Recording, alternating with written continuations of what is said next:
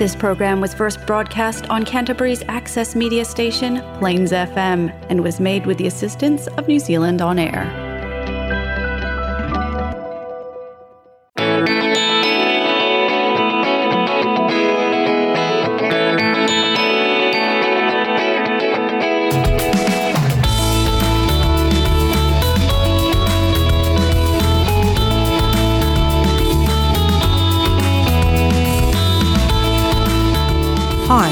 Welcome to the Alcoholics Anonymous radio show here on Plains FM 96.9.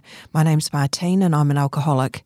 The purpose of the show is to increase public awareness of Alcoholics Anonymous as an effective means of recovery from the disease of alcoholism. Our show has two parts. First, we talk a bit about alcoholism, what it is and what AA can do to help, and then we'll interview a recovering alcoholic who's an active member of AA. I'm now going to ask our guest to read the AA preamble, which is read at the start of every AA meeting. Good morning. I'm Keith, alcoholic. Alcoholics Anonymous is a fellowship of men and women who share their experience, strength, and hope with each other that they may solve their common problem and help others to recover from alcoholism. The only requirement for membership is a desire to stop drinking. There are no dues or fees for AA membership. We are self supporting through our own contributions. AA is not allied with any sect, denomination, politics, organisation, or institution, does not wish to engage in any controversy, neither endorses nor opposes any causes. Our primary purpose is to stay sober and help other alcoholics to achieve sobriety. So, what is alcoholism? Alcoholism is a disease, not a disgrace. There's no shame in having an illness or a disease. An unusual feature of the disease is that it will do whatever it can to convince you that you do not have it. However, once it has a hold of you, the progression of symptoms is like the classic disease model, and the victim is as helpless as a sufferer of cancer. If you're an alcoholic, you're at the beginning of a long road that usually ends in one of three places prisons, institutions, or death. If you think this sounds dramatic, we can assure you that our collective experience has shown this to be true. The challenge is to convince the alcoholic to admit that they need help and become willing to seek it. Denial is a major symptom of alcoholism. The alcoholic is often the last one to recognise it and to admit that they have it. Our definition of alcoholism is that it's an allergy of the body coupled with an obsession of the mind. The allergy is the physical aspect of the disease. After having the first drink, the phenomenon of craving develops and we lose control over when we will stop drinking. The old saying is one is too many and a thousand is never enough. And yet, because of the obsession of the mind, the mental aspect of the disease, the alcoholic is compelled to keep picking up the first drink. This makes us powerless. We often hear from sober alcoholics that many doubted whether life could be fun without alcohol. Fortunately, those same people report that their lives have improved dramatically since they became sober. The 12 step program of recovery, which is discussed at meetings and which is outlined in the Alcoholics Anonymous Big Book, is how we get sober and maintain our sobriety one day at a time. This program has a proven track record of helping otherwise hopeless alcoholics to achieve long term sobriety and recovery. It has taught us how to enjoy life sober. Okay, for anyone who's just joined us, you're listening to the Alcoholics Anonymous radio show here on Plains FM 96.9. We're just about to interview a member, an AA member, who is going to share their experience with alcoholism. Hi, Keith. Well, you've already introduced yourself. Welcome. I wonder if we Thank could just just get a bit of background um, to find out a bit more about you. Could you start maybe with how old you are 76 years of age, and how long have you been sober? 32, nearly 33 years. Wow. And and what do you do? Are you still working? Yes, still got my own business. And what about your family? Are you married? Do you have children? I'm married, don't have any children from a second time marriage. Thanks. And what about your childhood? Could you tell us a bit about where you're from and what was life was like growing up? Right. Um, I was born in Christchurch and I um, um, grew up in Christchurch and went to school in Christchurch, started working in Christchurch. But What I'd say is a pretty normal um, growing up in Christchurch life. Mm-hmm. Um, I had lovely parents and um, they looked after me. I was very close to my father. We did a lot of fishing and shooting when I was younger together. And um, the big interesting thing is that my parents hardly drank. And I still to this day don't know whether they knew and didn't drink for some reason or whatever, but I hardly ever saw my father or my mother have a tipple or a drink or whatever. Um, and I grew up in a very loving, caring household, um, which may seem a bit strange, seeing that I've turned out to be an alcoholic, but um, I don't think it matters. It's somewhere in the um, in the genes. There's something there that goes way back, and I don't know. It doesn't really matter actually because I am what I am. Um, I had a normal childhood, as I said before, and I went through school. Um, I left high school and I went to university briefly, um, but the excitement of cars, money, girls, all the rest of it sort of steered me away from pursuing a scholastic career. And I bombed out of that and just worked in normal type jobs. And um, yeah. Great. Um, so I wonder if you could tell us about when you started drinking and how it progressed. Right. So now I can look back at it um, with, with a clear mind and um, an honesty. And I guess, you know, I hung around with a group of guys. We flatted together after I went to university. Well, pulled out of university. We were flatting by that stage. I'd left home because I wanted my independence. I wanted to do what I wanted to do. I was about 17, maybe 18. Um, and I started hanging with guys, and they were all reasonably heavy drinkers. Um, and um, I mean, drinking was a rite of passage at that age in Christchurch, and you drank, you drove when you were drinking, and which you don't do now, but mm. you know, it was pretty normal. And I didn't think my drinking was out of line. It really wasn't. I was, you know, I drank a reasonable amount, and certainly Friday, Saturday nights was drinking and all the rest of it, and drove with a bit of booze in me, etc. Um, but I now can look at it and I can think if we were going to the pub, the Bush Inn or somewhere like that to uh, have a night out, I was more like the first one there and I was more like the last one to leave. Maybe that tells you something. I don't know. But gradually, I guess into my early 20s, the drinking wasn't an issue. Mm-hmm. I didn't drink a lot, but it was a slow progression. And I then went overseas in my mid 20s and uh, I had about three or four years overseas in Africa and Europe and all the rest of it. And I wasn't drinking much. I wasn't drugging. Um, and I, I don't know when I really started um, on that downward slope. I came back to New Zealand. I was living in Auckland, uh, and the, I was flatting, and um, yeah, we, we had a lot of parties. So the drinking was perhaps slowly progressing up that sleep uh, up that hill. And I then got married and I got transferred with the finance company I was with to Nelson. My wife and I went down there. She didn't like Nelson, Nelson one little bit. She was an Auckland girl. I was busy with work and my drinking started progressing.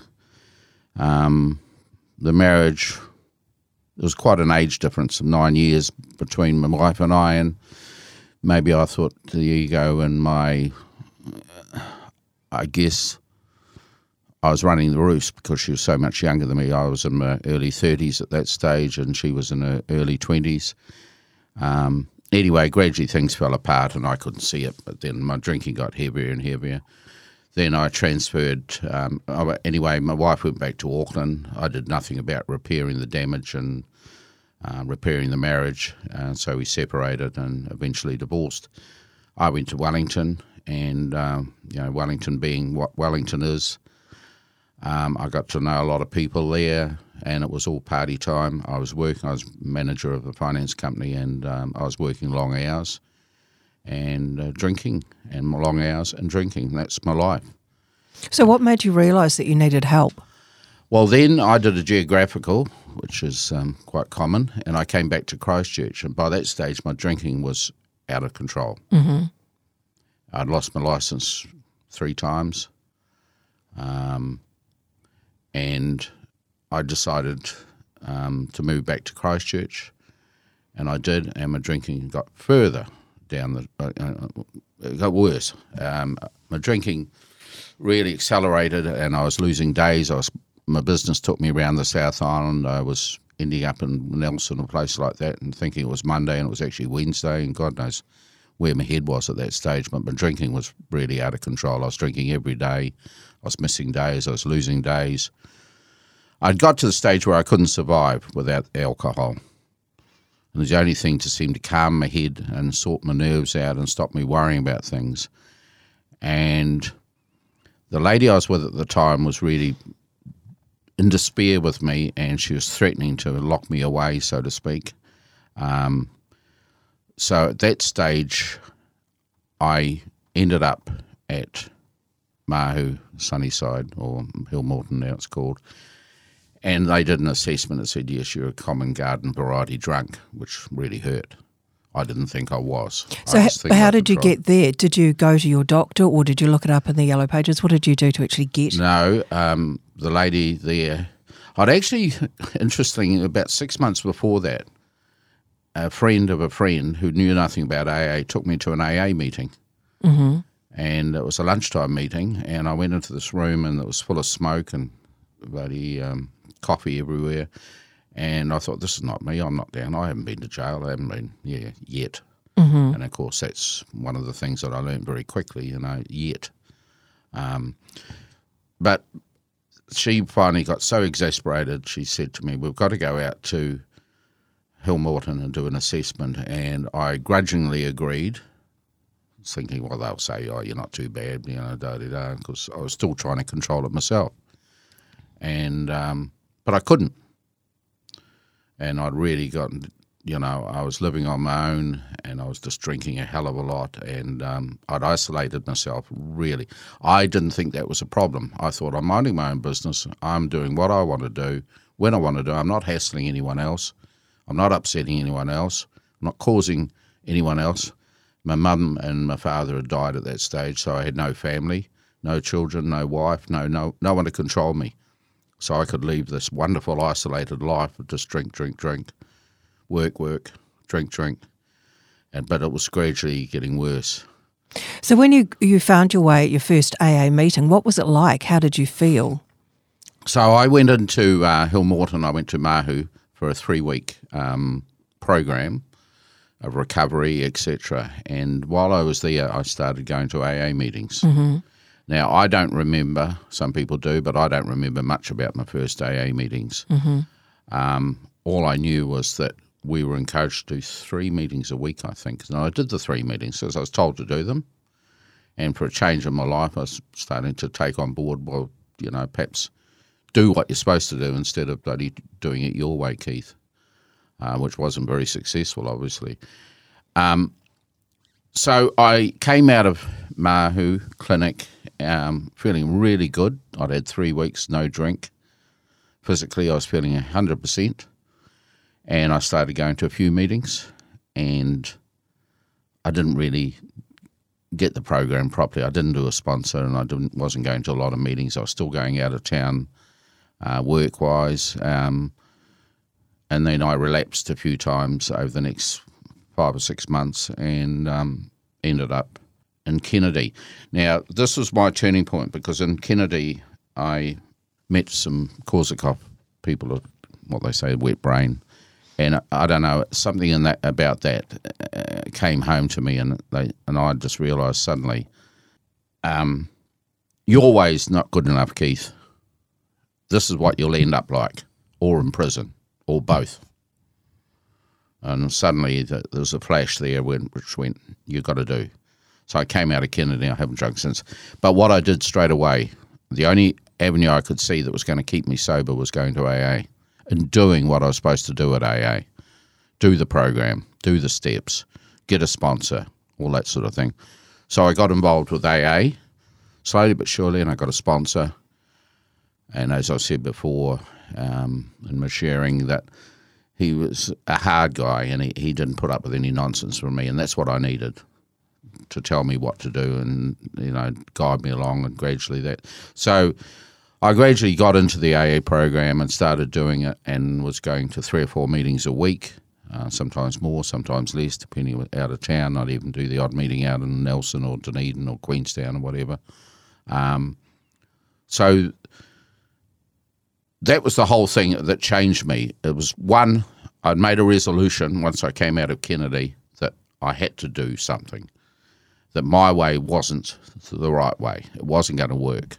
So getting into the AA program sorted me out, and gradually I got more and more involved with AA and did a bit of, quite a bit of service in the early days. And um, in fact, I remember, and I still laugh at this, but I remember going to um, Mahu Clinic on Sunday mornings, which was one of my first meetings, and still is my home group and a big meeting for me. And I remember, uh, I think I'd only been going to Mahu Clinic for a month or two, a Mahu AA meeting on Sunday morning for a month or two, and someone said to me, Keith, you'll make a bloody good tea boy. You can wash the dishes, and you can make the tea, and all the rest of it. I actually was quite proud of that. And what it did, the important thing about it was that after the meeting, when you're doing the dish, you talk to people. You talk at a common level and you get to know the people. So you develop that fellowship factor, the friendship, and the because you're both on the same page. And um, yeah, I was, I was, in fact, I couldn't get rid of the job. After about two years, they still said, You're still doing a good job, you can stay there. And in those days, the AA, there was a lot of old fellas that had been around for years that didn't put up with a hell of a lot of bullshit from someone like me. And they just told me as it was, straight up. And uh, yeah, I guess that's how I really got into AA and got involved in AA. So these days, you know, being sober, how do you cope with difficulties that come your way? Well, um, yeah, well, um, I guess I just work through them now. Um, I do a gratitude list occasionally, and I quite often at night I'll just sit there, lie in bed, and think about how the day was. Did I do something wrong? Do I need to make an apology to someone? Um, have I got any issues that need sorting out? And um, yeah, I, um, I'm not sure. I don't really have a lot of difficulties now. You know, I used to owe inland revenue heap of tax now. Now I just pay. When my accountant says, you know, you owe the inland revenue some money, I just pay the check, and well, I'll just transfer the money online banking, and I don't have any issues. Yeah. So, how would you describe your life today? I mean, how how do you feel personally and yourself? Aside from getting old and starting to wear out a wee bit, um, my life's in a, a very good space. I've got a lovely wife um, who doesn't understand anything about AA or whatever because she's not a Kiwi for a start, um, and it's not part of her culture. But um, she accepts. She's never seen me drunk, and hopefully she never will. Um, I guess I have a very rounded life now. I, I I've got my still got my same business I had when I was drinking, but it goes very well now. I mean, I'll be giving it up shortly and retiring, I guess. I don't know. Who knows? Um, I, I, I usually find that I don't have too much. I work through it and I might discuss it with my wife or with some business acquaintances if I've got some issues work wise. That can happen quite often. Um, but yeah, I don't have anything that's that even would tempt me. I mean, the, the, the option of drinking now is just it's just not an option for me. I just yeah. don't. We got alcohol. My wife drinks a bit of wine and whatnot, and there's alcohol around the place. But and we're out a lot socially. Um, but nothing's now even.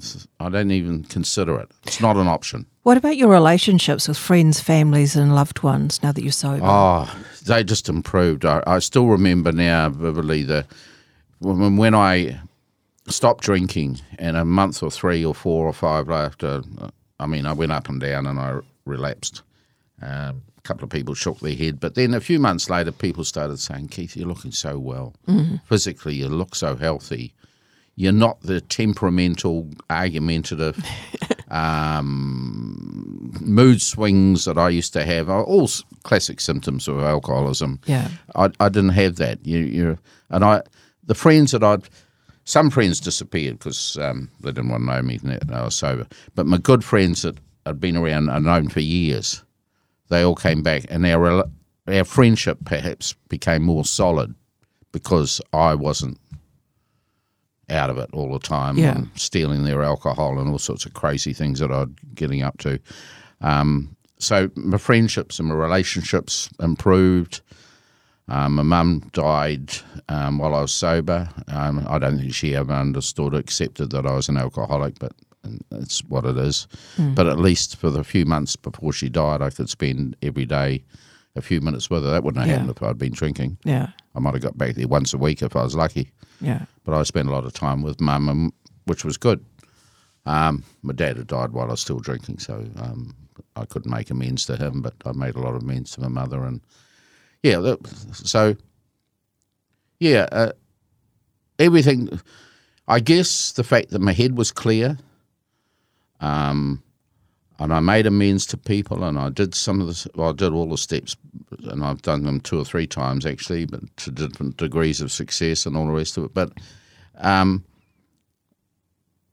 yeah, just life just became so much better.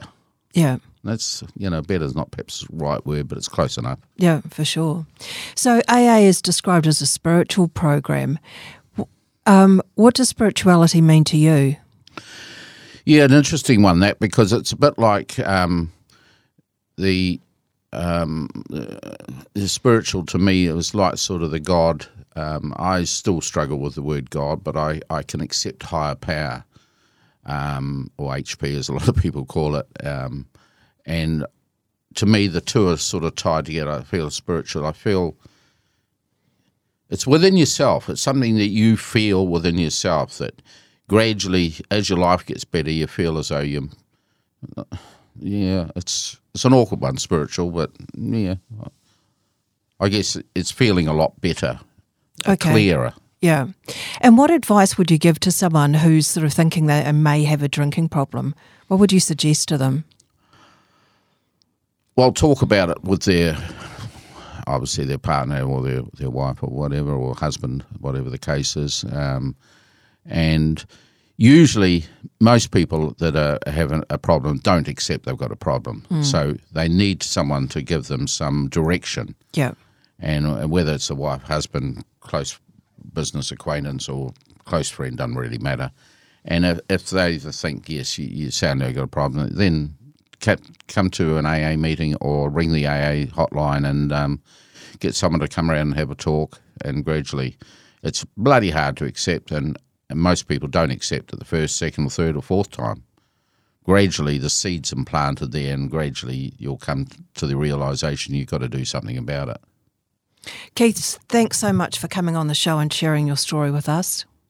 It's been a pleasure. Thank you very much. For our listeners, if you've related to anything that you've heard or you'd like some information about Alcoholics Anonymous, you can look us up on the web at www.aa.org.nz or call us on 0800 AA Works. There are over 60 meetings a week in Canterbury, so it's likely there's one near you. Join us next week to hear more from AA members sharing their experiences. Our show airs every Monday at 5:30 p.m. on Plains FM and repeats on Wednesday at 12:30 p.m. You can f- also find podcasts of our past show on the Plains FM website at plainsfm.org.nz, or you can download, subscribe, and listen to podcasts on iTunes and Spotify. That brings us to the end of the show. Thank you for listening, and remember if you want to drink, that's your business. If you want to stop, we can help, and you don't have to do it alone. We will now close the show with a serenity prayer, as we do in every AA meeting. God, grant, me the serenity to accept the things I cannot change, courage to change the things I can, and the wisdom to know the difference. You've been listening to the Alcoholics Anonymous radio show on Plains FM 96.9.